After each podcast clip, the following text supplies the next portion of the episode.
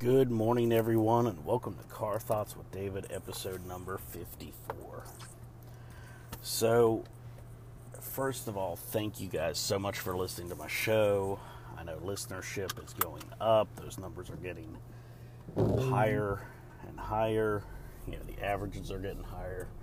So, thank you guys so much for listening. Thank you to all the new people who are coming on board, and for those of you that are sharing you know the show with other people. Thank you guys so much. I so appreciate everything that you're doing. What i wanted to talk to you guys about because i know that september is uh, you know suicide prevention and uh, month and uh, specifically september 10th which i know that's not today but i'd still like to talk about this anyway because uh, I've been seeing so many people online sharing stories, and the only way to prevent these terrible things from happening is to talk about them and have open discussion and have real, honest, truthful, authentic messages being spoken. Because until we're open about it and we start talking about our feelings and start talking about what we're going through honestly with people, you know, we'll never overcome that that um, barrier. You know, we'll never overcome that stigma. So the more people talking about it, the more open it is, the more people will feel like they have mm-hmm. somewhere to go. So here's my story. um, as a kid, you know, I, and you guys know this because I've told you some about it. You know, I had OCD.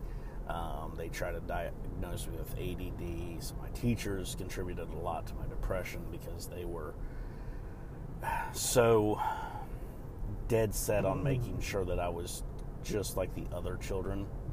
You know, that I, you know, had to study hard to do schoolwork that I was right handed, not left handed, because there's, mm. well, I think even to this day, there's still this belief that left handedness or right handedness is a choice. They don't realize that it's actually a neurological, biological imperative. It's part of your DNA. You're actually born left handed or right handed. Yeah, because you can take a small infant and you can usually tell what hand they are going to be um, dominant in with writing and everything, when you go to hand them a spoon as a like toddler and they grab for it, they're going to grab for it with their dominant hand, which is generally the hand they'll end up writing with as a child. And there's roughly on average throughout the years, and this is actually a scientific fact, there's usually an average of about 10% of the people on earth are left handed.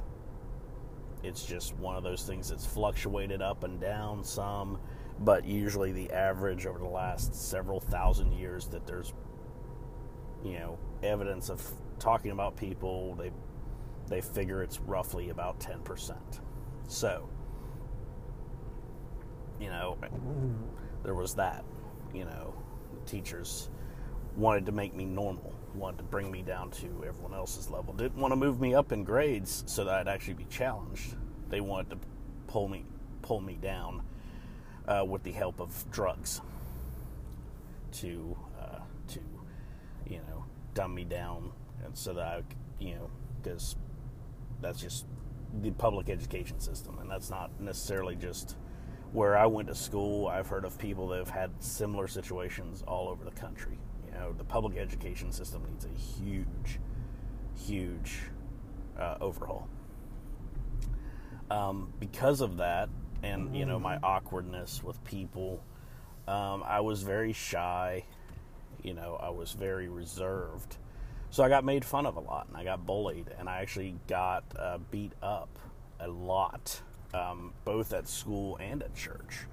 And as a result, you know, I, you know, tried to always live, you know, by the turn the other cheek and just not let it get to me. Um, and, you know, I tried to, you know, be a man because that's what my dad wanted. He wanted, he wanted a son that, you know, would go out there and fix a car and build a garage, you know, like an old spot. You know, he wanted the old spice son, you know, that went out there and did all this manly uh, crap and, you know, hunted wild boar in, you know, Tanzania, Tanzania and, you know, whatever. Just all this just random stuff. That's what he wanted. He wanted me to go to college because he never went to college.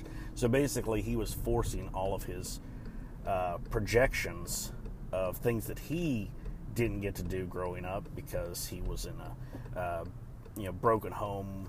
You know, uh, his mother was constantly getting married and and divorced. I you know, she had you know I want to say eight husbands, and then she finally just gave up on the whole marriage thing and just started dating guys um, instead. You know, I mean, she was she was trying to hold down uh, and, and beat Elizabeth Taylor for most uh, marriages and divorces, I think. I don't know. Um, but so he wanted me to have that life that he didn't get to live, you know, which there's nothing wrong with that. But when you're projecting that on a small child, you know, because I remember, I mean, he used to have me out there helping him work on the car, expecting me to be able to keep up with him when I was like four or five, and I would be standing on the on the um, re- on on the um, you know crowbar, the, uh, trying to break loose the the um, nuts off of the tires and jumping up and down on it, and I didn't actually weigh enough to break the bolts loose to to take off the tires. I'm sitting there jumping up and down, and he was finally just like, "Fine, whatever," and broke them loose for me, and then had me take. I mean, you know, like five year old, you know, and so. Um, and of course, you know, my extended family didn't really accept me because of my eating disorder. You know, they could not understand why I was doing that to my parents and why I was being so selfish and um, you know, which I've told you guys about that as well. So by the age of six or seven, I don't remember what year, age wise, I was exactly, was when I started having suicidal thoughts. And, you know, it was just, it was crushing to me because nobody anywhere I went seemed to like me or seemed to want to have anything to do with me. Um, you know, it just everywhere I went, I was either being beat up or told that I was not good enough or told that I was that I was uh, you know, not manly enough, that I was not this, that I was not that. So I just dove into a deep depression. And I used to sit in my bedroom and just weep. I would actually, because the bed we that I had was pretty high off the ground. So I would either go in there or I would hide in. Um, I had a really huge uh, closet that actually doubled as like a uh, playroom. So I would go in there or I would go under my crawl under my bed and I would just weep and I would cry and I would say I must have been adopted. How did I end up with the wrong family? I felt like the ugly duckling, you know. I just felt like, you know, surely at some point, and I hoped so much, surely at some point my real family would come and find me and I would finally be accepted. I would go to a school where kids were like me, you know. Uh, I, I would go to a church where kids actually liked me and wanted to hang out with me, but that never happened. Um, this was my real family. This was my real life. This was my lot in life. And I know that my story is not anything, um, you know, extraordinary. You know, I, I didn't have to deal with you know, just crazy circumstances like a lot of people, but, you know, everybody has their breaking point. And here I was, a seven year old child, and I was at my breaking point. I couldn't take it anymore. The only thing that kept me at that stage from committing suicide was the fact that I just didn't really know how to pull it off or how to go somewhere where I could jump off a building tall enough that would kill me or anything like that. You know, I mean, there was my school, but it was only two stories high. Uh, you know, once I finally got into the third grade, it was only two stories high. So that would, I mean, I'd break some bones. I might break my back, but I'd probably live through it, you know, being as young as I was. So that wasn't going to work. Um, you know, because I grew up in the country. You know, if a building was two story high, you know, that was a high rise. You know, you didn't get much taller than that, generally speaking. So, so I suffered. I suffered, and I still got beat up. I got beat up every Sunday until I started learning how to actually um, gag myself because church was the one thing I could get out of. You know, school, you had to go to school, you know, that was just the thing. You had to go to school. So, couldn't get out of that. Plus, I hated throwing up. So, there's no way in heck I could have thrown up literally every day. It would have drove me nuts. Um, it was hard enough coming up with the courage to start gagging myself every Sunday so that I could say, oh, I'm sick, I don't feel good. And thankfully, my parents didn't really pick up on that um, because, you know, I told them I didn't want to go and I tried to tell them what was happening, but I didn't want to get the, the, the, the people in trouble. I didn't want to get them in trouble. And I didn't want to cause waves. You know, I didn't want to be a burden any more than I already felt like I was. So I didn't tell them everything that happened, but they wouldn't let me get out of it unless I could come up with a legitimate excuse to get out of it. So I literally started gagging myself and vomiting on Sundays, as many Sundays as I could. I'd eat breakfast and I'd go throw up. And uh, that worked for a while. Um, my parents didn't catch on to what I was doing And so, you know, I'd get relief for a couple hours out of my life every week. I would have relief from the beatings that I took. And know, it was it was tough. I didn't want to throw up and I felt guilty because I felt like I was disappointing, you know, God, you know, because I was like, you know, here I am, you know, my parents are in church. I'm supposed to be a Christian, but I'm getting beat up at church, and that shouldn't be happening. So I don't know what else to do. So, you know, I guess if this, you know, I guess I'm just gonna have to go to hell, you know. and I'm like eight or nine years old dealing with these concepts, these concepts where I feel like I'm gonna burn in hell because, well, guess what, David? You're not going to church, and that's a requirement and um, you know, but you're getting beat up, so you just need to man up and, and put up with that, or man up and do something about it. Which eventually I did, and these kids were several years older than me. Um, they didn't like me, and uh, one day, finally, they had me up against. There was this brick wall. Um, there was like a retaining wall that they would generally beat me up in front of and uh, two of the boys were holding my arms like they normally did. Uh, the one older boy of the group, the the, the ringleader, um, his name was Chris, um, was just wailing on me, just punch, punch, punch. My nose is bleeding, my lip is bleeding, my stomach is hurting from getting punched in the gut, and just just wailing on me And you know, I was just sitting there taking it. You know, my arms were being held up, my body was being held up by these two other boys, and I only weighed about 90 pounds at the time. So, you know, I'm sitting here taking it. We're we're outside. We're in plain view. It's not like we're hidden from anybody. We're in between the main house uh, where the preacher lived and the church. So we're in public view. We're out where people could see what's going on, but nobody was out there. So finally, I had had enough. And so, as soon as those two boys let loose my arm, I just went over towards Chris and just hauled off and hit him with everything I had. And the best way I can describe the punch and how I did it, because I was shorter than him, obviously, was if you're familiar with Mike Tyson's Punch Out on the Nintendo, when when Mac would he'd get his little star and he'd do his super punch and he'd jump up and just clock him, clock the guy right in the jaw, and just stun him.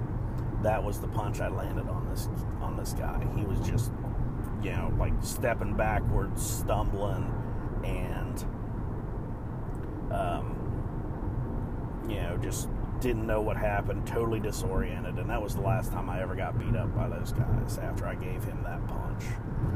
And because I threw every ounce in my body at this guy's jaw. And um,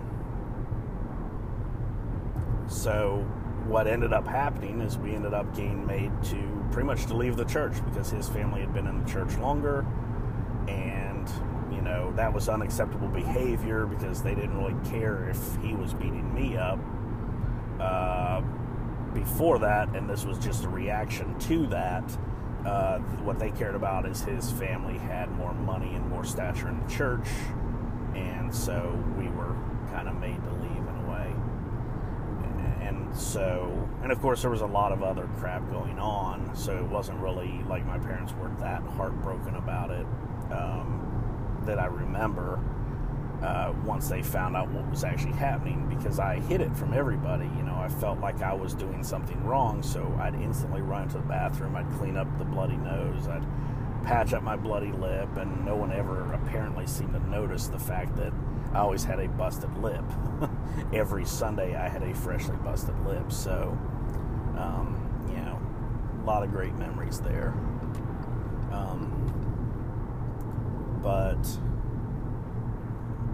you know, so that that was that was that, and yes, but my depression didn't go away because I stood up for myself that one time.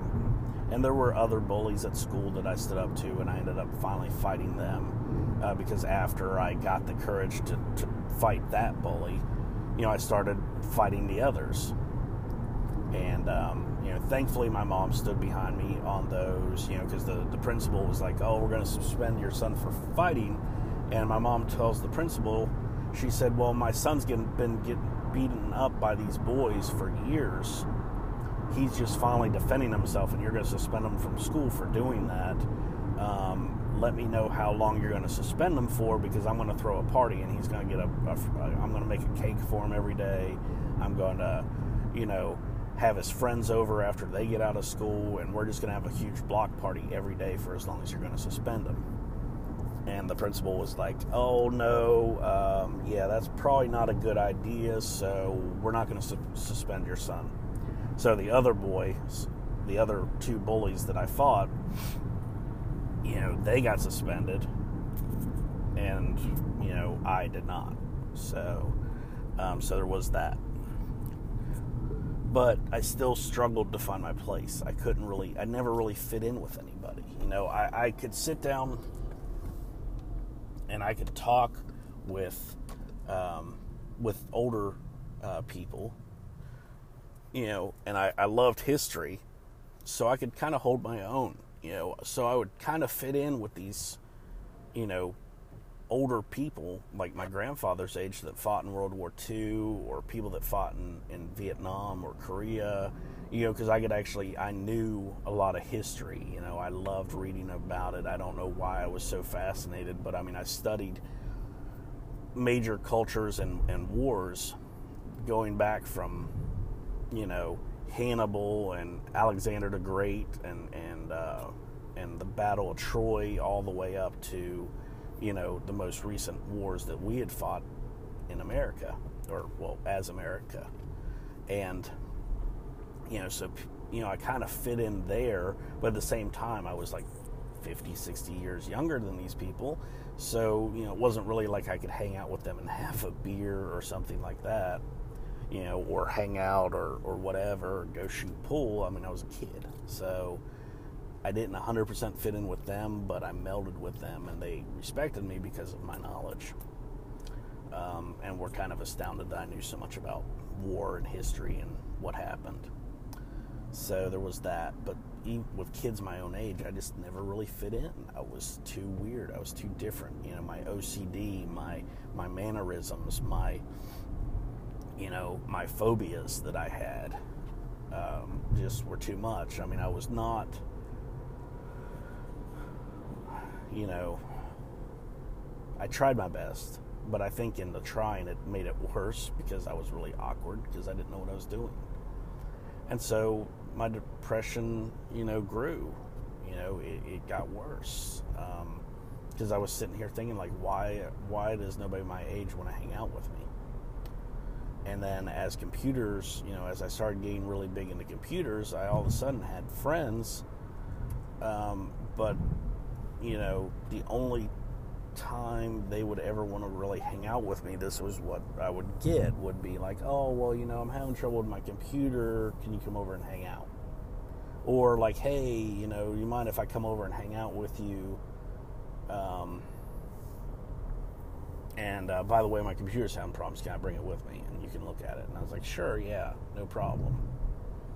And so I had all of these relationships and friendships with people that were solely based on my knowledge because people wanted to use my knowledge. They didn't, you know, and, and later on, a lot of these people told me that they didn't really ever like me, which was a huge confidence booster. Um, because eventually I had to stand up and say, listen, you know, if you want to hang out, that's cool. And I covered this in a previous episode. Um, if you want to hang out, that's cool, but I'm not going to fix computers anymore. I don't want to do that anymore. It's time consuming. I don't enjoy it. And you guys have the same problems over and over again. The problem with your computer is the person sitting in the chair at the computer. That's you. If you would stop doing these things, you wouldn't have these problems on your computer. It's that simple. As a matter of fact, I told one guy, I said, you know, if you'd stop going to all these porn sites, you know, um, you know, your computer wouldn't have all these problems because he was like, yeah, my girlfriend doesn't understand why our computer's always broken. And I was like, you want me to talk to her about it? you know, um, I wasn't trying to be a jerk about it, but, you know, I'd fixed this guy's computer more times than I even remember. And so, you know, I had to cut those those relationships out, and that's what I had to start doing. I finally had to start, and that's where the turn came in my life. Is I had to finally start standing up for myself in everything, not just when confronted by a bully, but in every aspect of my life. I had to say, you know what, these friendships that I have are toxic. All these people want me for is my ability to fix their computer. They don't actually like me as a person so, you know, I'm going to I'm going to just stop associating with them. I don't need them in my life. If the only reason they want to hang out with me is so I can fix their computer, then I don't need them. You know, because I spent so many years just crying, just like why don't people like me? Why why do people you know hate me? What, why is it the only time someone comes over is because they want me to do something for them? You know i sat there and i mean I, have literally had a loaded gun pointed to my head more times than i can count. I've had a knife at my chest at my throat. Um, i've you know across my wrists. You know i've been there sitting there crying wondering why nobody wanted to have anything to do with me. I've sat there crying, knowing, or, or just like wondering why I didn't have the courage to actually commit suicide. You know, I was I was freaking out. Like I was literally sitting there, like, why can't I do this? It should be simple. All I gotta do is pull the trigger, and all my life's problems will be gone. You know, and it was hard, you know, because I couldn't understand why what was left for me to live for that kept me from doing that. I couldn't see anything. I couldn't analyze. I couldn't figure out why I couldn't pull the trigger. Why I couldn't, you know, insert that knife into my body and end it and just have that sweet release of freedom from this life that I didn't want to live nothing made sense. And what I didn't realize is that inside of me, deep inside my subconscious, I knew the answer. And people had tried to tell me. I mean, I'd been to a few therapy sessions because of uh, work related stress. And the psychiatrist was like, listen, David, you know, it sounds like you're just doing too much for other people. You need to take time for yourself and just do things you want to do. And I, at first, I was like, you know, the the primary part of me just instantly responded and said, "That doesn't make any sense."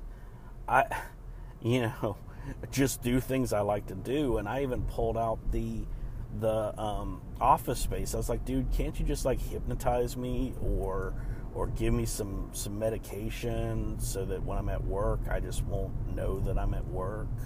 Um, you know, is there is there nothing you can do to just snap your fingers and I'll just like feel like I've been fishing all day or something like that?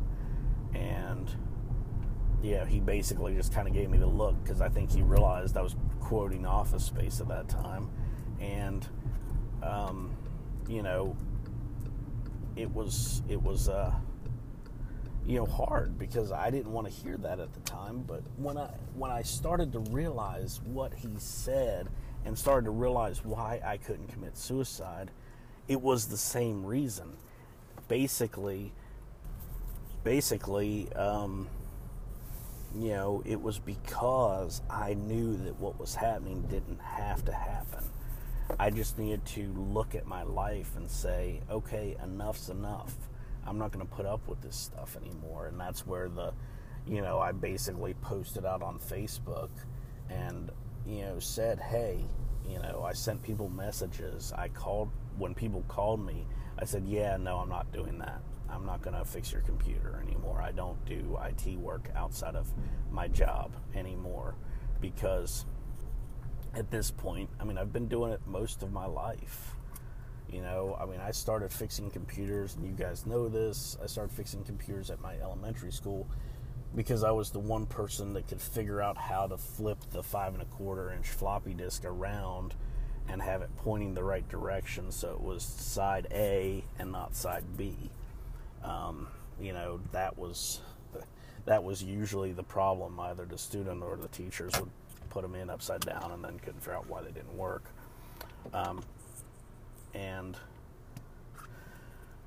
so yeah, and I, I mean I spent years dealing with all of this, and you know from the time I was about six or seven until really until the last couple years you know, so for almost 30 years, I carried around all this pain and all this baggage and all this frustration, and and uh, it took me finally saying, you know what, I'm going to do things that are good for my soul. I'm going to do things that are good for me, um, and just doing things and sharing stories and not caring what other people thought, you know, and that's really the biggest thing for for me um, was just finally realizing that you know what I don't care if people don't like me, and and by being freed by that knowledge, I started sharing things with people and found out that people were really genuinely interested in what I had to say, and that people did like me, and I found my tribe. You know, I found my village. I found the people that mattered most because I finally got out of my own head. I started finally giving up, giving, you know, a damn about myself. I finally started standing up for myself and saying no to people who only wanted to use me for their benefit. And when I finally did that and finally started being free, you know, that's when those people, when I was able to see those people that had been around me my whole life that I did have a, a, good relationship with, and that I was able to build on that. Like like Tariq, um, me and my dad finally reconciled, and we finally you know had a night or two, different nights over the course of a couple years where we actually sat down and actually had a real heart to heart, and I explained to him how much he hurt me through the years by trying to force his dreams on me. Um, you know, and, and we finally were able to reconcile that, and we've got a common ground now, and we we have a great relationship. I mean, we still we still bicker every once in a while, but I think everyone does. Um, my mom and my relationship has always been really good, but it's now even better. Um, and I've made so many more new friends as I've started being honest and open with people, you know, because yeah, some people may you know say like even what I'm saying, well, you haven't really lived or you know, I can't believe that this, you know, pushed you to the point of suicide, but at the same time there are people that are listening to this right now who are saying, "Wow, you know, that was me growing up, you know, I, I dealt with things like this. I had these thoughts, um, and that's going to resonate with them. And that's the ones I care about. You know, if you don't think I lived a hard life, you're right. I really didn't. I know plenty of people, and I could write a list so long it could wrap around the earth of people that I've met that lived a harder, worse life than I did. You know, I'm not out here to play who had who's got more battle wounds or you know whatever I'm here to play the this is my story, and if it can help somebody to realize that what you need to do is get out of that situation. If that means you have to give up your so called friends, if that means you have to give up your, your, your so called family, if you know if they're being a negative influence because there's several family family members that I don't really communicate with at all and I never will because they were negative influences on my life and they have not changed. So, you know, I, I've, you know, cut off family members. I've cut off friends, or well, they weren't really friends, but you know, I. But in doing so, and in empowering myself to finally stand up for myself and say, well, you know what, I am good enough. I am worth it. There are people that like me for who I really am, not who they think I am but who I really am, I was finally able to find peace. And now the other side to that is is it doesn't just go away right away. You know, if you get a cut or a bruise, it takes time to heal. And after, you know, 25 years of you know, mental and physical, you know, issues, you know, being beat up, uh, being called names, hating myself, you know, wanting to commit suicide after all those years of, of doing that, you know, I still struggle. I still feel depressed. I still feel days where I'm just not 100%, and that's okay. You're not just going to feel instantly 100% like everything is behind you. Those things take time to heal. Um, I don't have those those thoughts anymore. Um, after a few years, you know, things are starting to be less common to happen. Um, my bad days are less common. But over time, you know, I overcame that and so now it's more like a why did I even have that thought? Why did I think, like, you know, why did I even think that? Why did this happen? You know, it's more of a reactionary thing. Like, where did that come from? You know, after after a few years, you know, I started to just be like, what? Why? this doesn't make any sense. And so over time, I can tell you it does get better, but at first, when you finally start stepping out and standing up for yourself and believing in yourself and and finding your tribe, you know, where you're you're finally accepted. You know, it takes time to heal.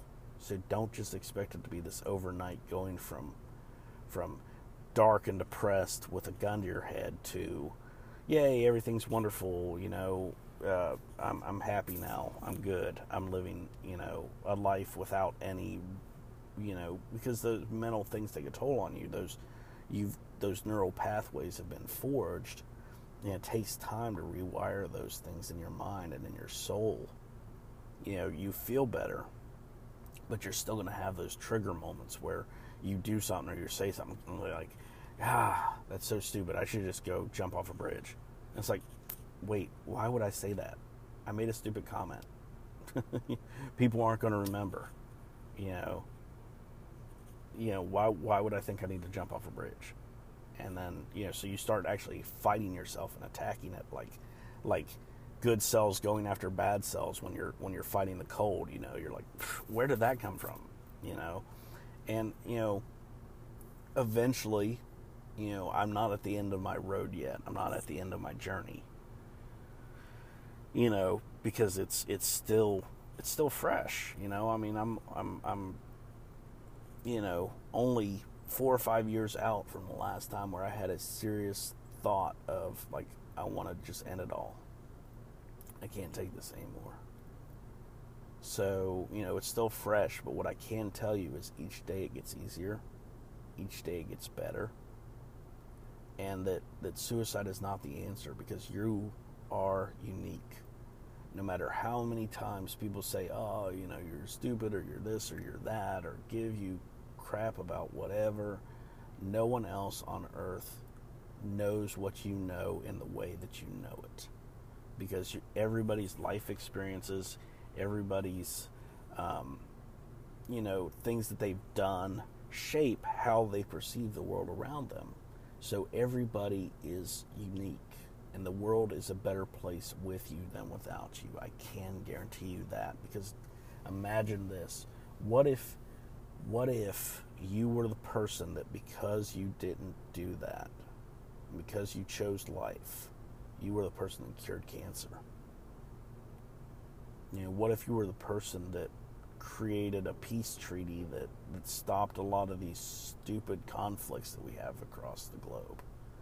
what if you were the person that you know that that you know invented this miraculous you know invention that made everybody's lives easier like rosie the robot you know where you had this maid in your house that vacuums and cleans and does the dishes and takes the dog for a walk this robotic maid that that helps people or you know any invention, any amazing thing, any life changing, life affirming moment that you could have been a part of, that you were supposed to be a part of. And because you are not in the world, you can't do that. So, you know, I hope this message helps some people. I kind of struggled with it, and I actually recorded this message originally last night and I deleted it uh, because I was just scared to even share it. Um, I was I was concerned. You know, I don't want. Um, I don't want to be. I don't know. I just it was it was hard, you know, to share my story and to share that you know I struggled with depression and suicidal thoughts for as long as I did, especially at such early childhood, and so last night, I'm like laying in bed and I'm like, ah, you know, this is so hard. I can't do this. I don't know if I'm ready to share this with people. And I deleted it. So here I am right now re recording it, um, you know, and I'm going to put it out.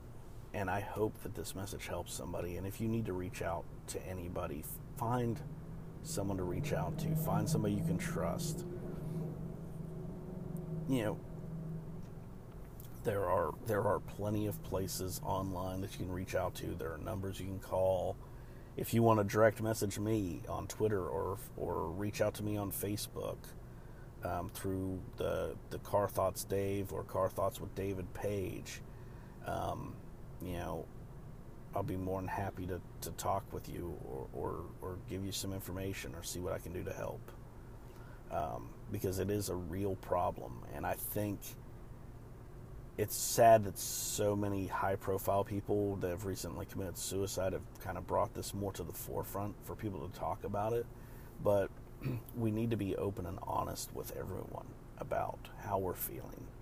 Because it's, I mean, look at Anthony Bourdain or Kate Spade. I mean, they had people around them all the time that worshiped and adored them and loved them and those people that were closest to them didn't even know that they had a problem. So, and that's that was a turning point for me when I finally started telling people that I had a problem and admitting that I had a problem. That was the first step to me finally saying, "Okay, I have a problem. I'm dealing with depression. I'm dealing with suicide, and it's bad enough that I've had to tell somebody else." So, I need to do something about this. And that that propelled me to finally start taking steps in my life to do something about it. So, like I said, I hope this message helps. I hope that if there's anyone who listens to my show that feels this way, that you know that I feel that you are worth it and that the world is a better place with you in it. And you may think, well, you don't even know me. How could you believe that? I wouldn't be doing this show if I didn't want to reach people.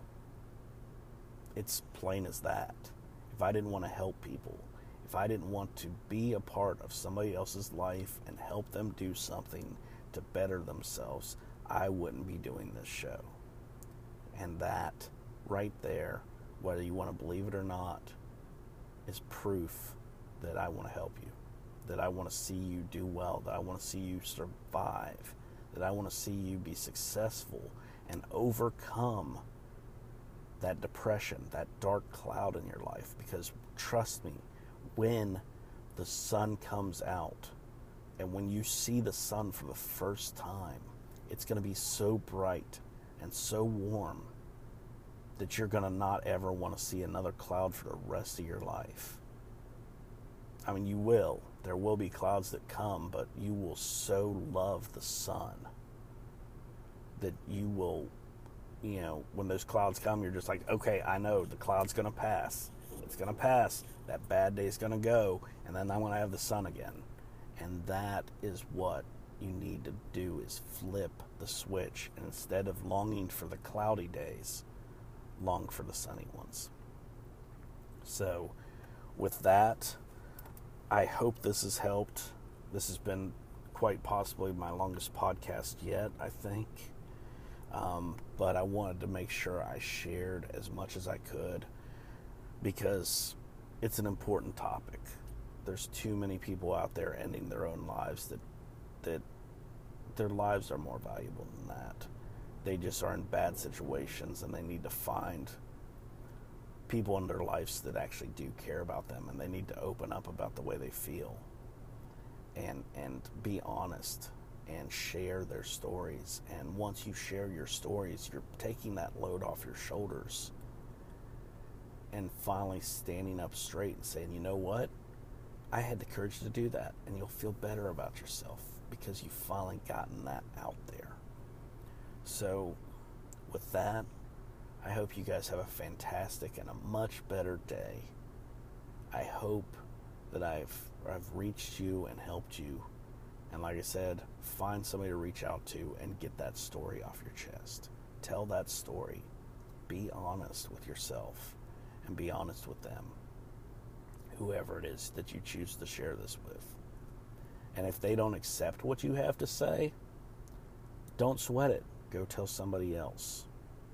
The first time I told my mom that I was having suicidal thoughts, she didn't believe me.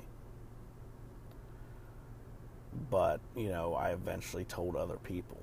And then eventually my mom believed me. But it took time because she was just so, I think she was just taken aback by it and didn't really know how to handle it. So, and now she she knows, and and we've had a good good talks about it.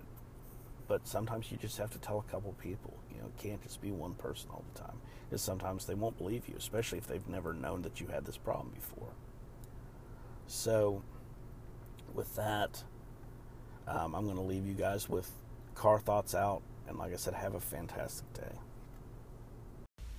Hey everybody, David here from Car Thoughts with David, and I just want to share some information with you. You guys have heard me talk about finding your way, finding your path, and starting your journey. Well, if you have decided that you want to start your own podcast, you might be thinking, well, David, that's great, but what do I do? How do I do this? You know, what works? What doesn't work, right? Well, I wrote a book because you can go back and find my episodes where I talk about all this stuff and listen to them, and that's all well and good, but sometimes it's easier just to have it in print where you can just see it, right? So, I wrote the book called Introduction to Podcasting Lessons Learned, Lessons Shared. You can pick it up on Amazon on Kindle for 99 cents, less than a dollar. What? That's crazy, right? Less than a dollar, you can pick it up on Kindle. If you like to have a print book in your hands and you just like the way it feels, and trust me, I'm looking at this book right now, it's really well printed. I love Kindle publishing. You can pick it up for $5.50. So you can have a physical copy where you can take notes, where you can, you know, keep stuff for quick reference while you're working on creating that awesome epic podcast that I know you're capable of creating. So, by all means, if you're looking for ways, you're looking for advice, Introduction to Podcasting, Lessons Learned, Lessons Share is the book for you. Thank you guys. And I could not do any of this without your support. So when I say thank you, I mean it. Thank you.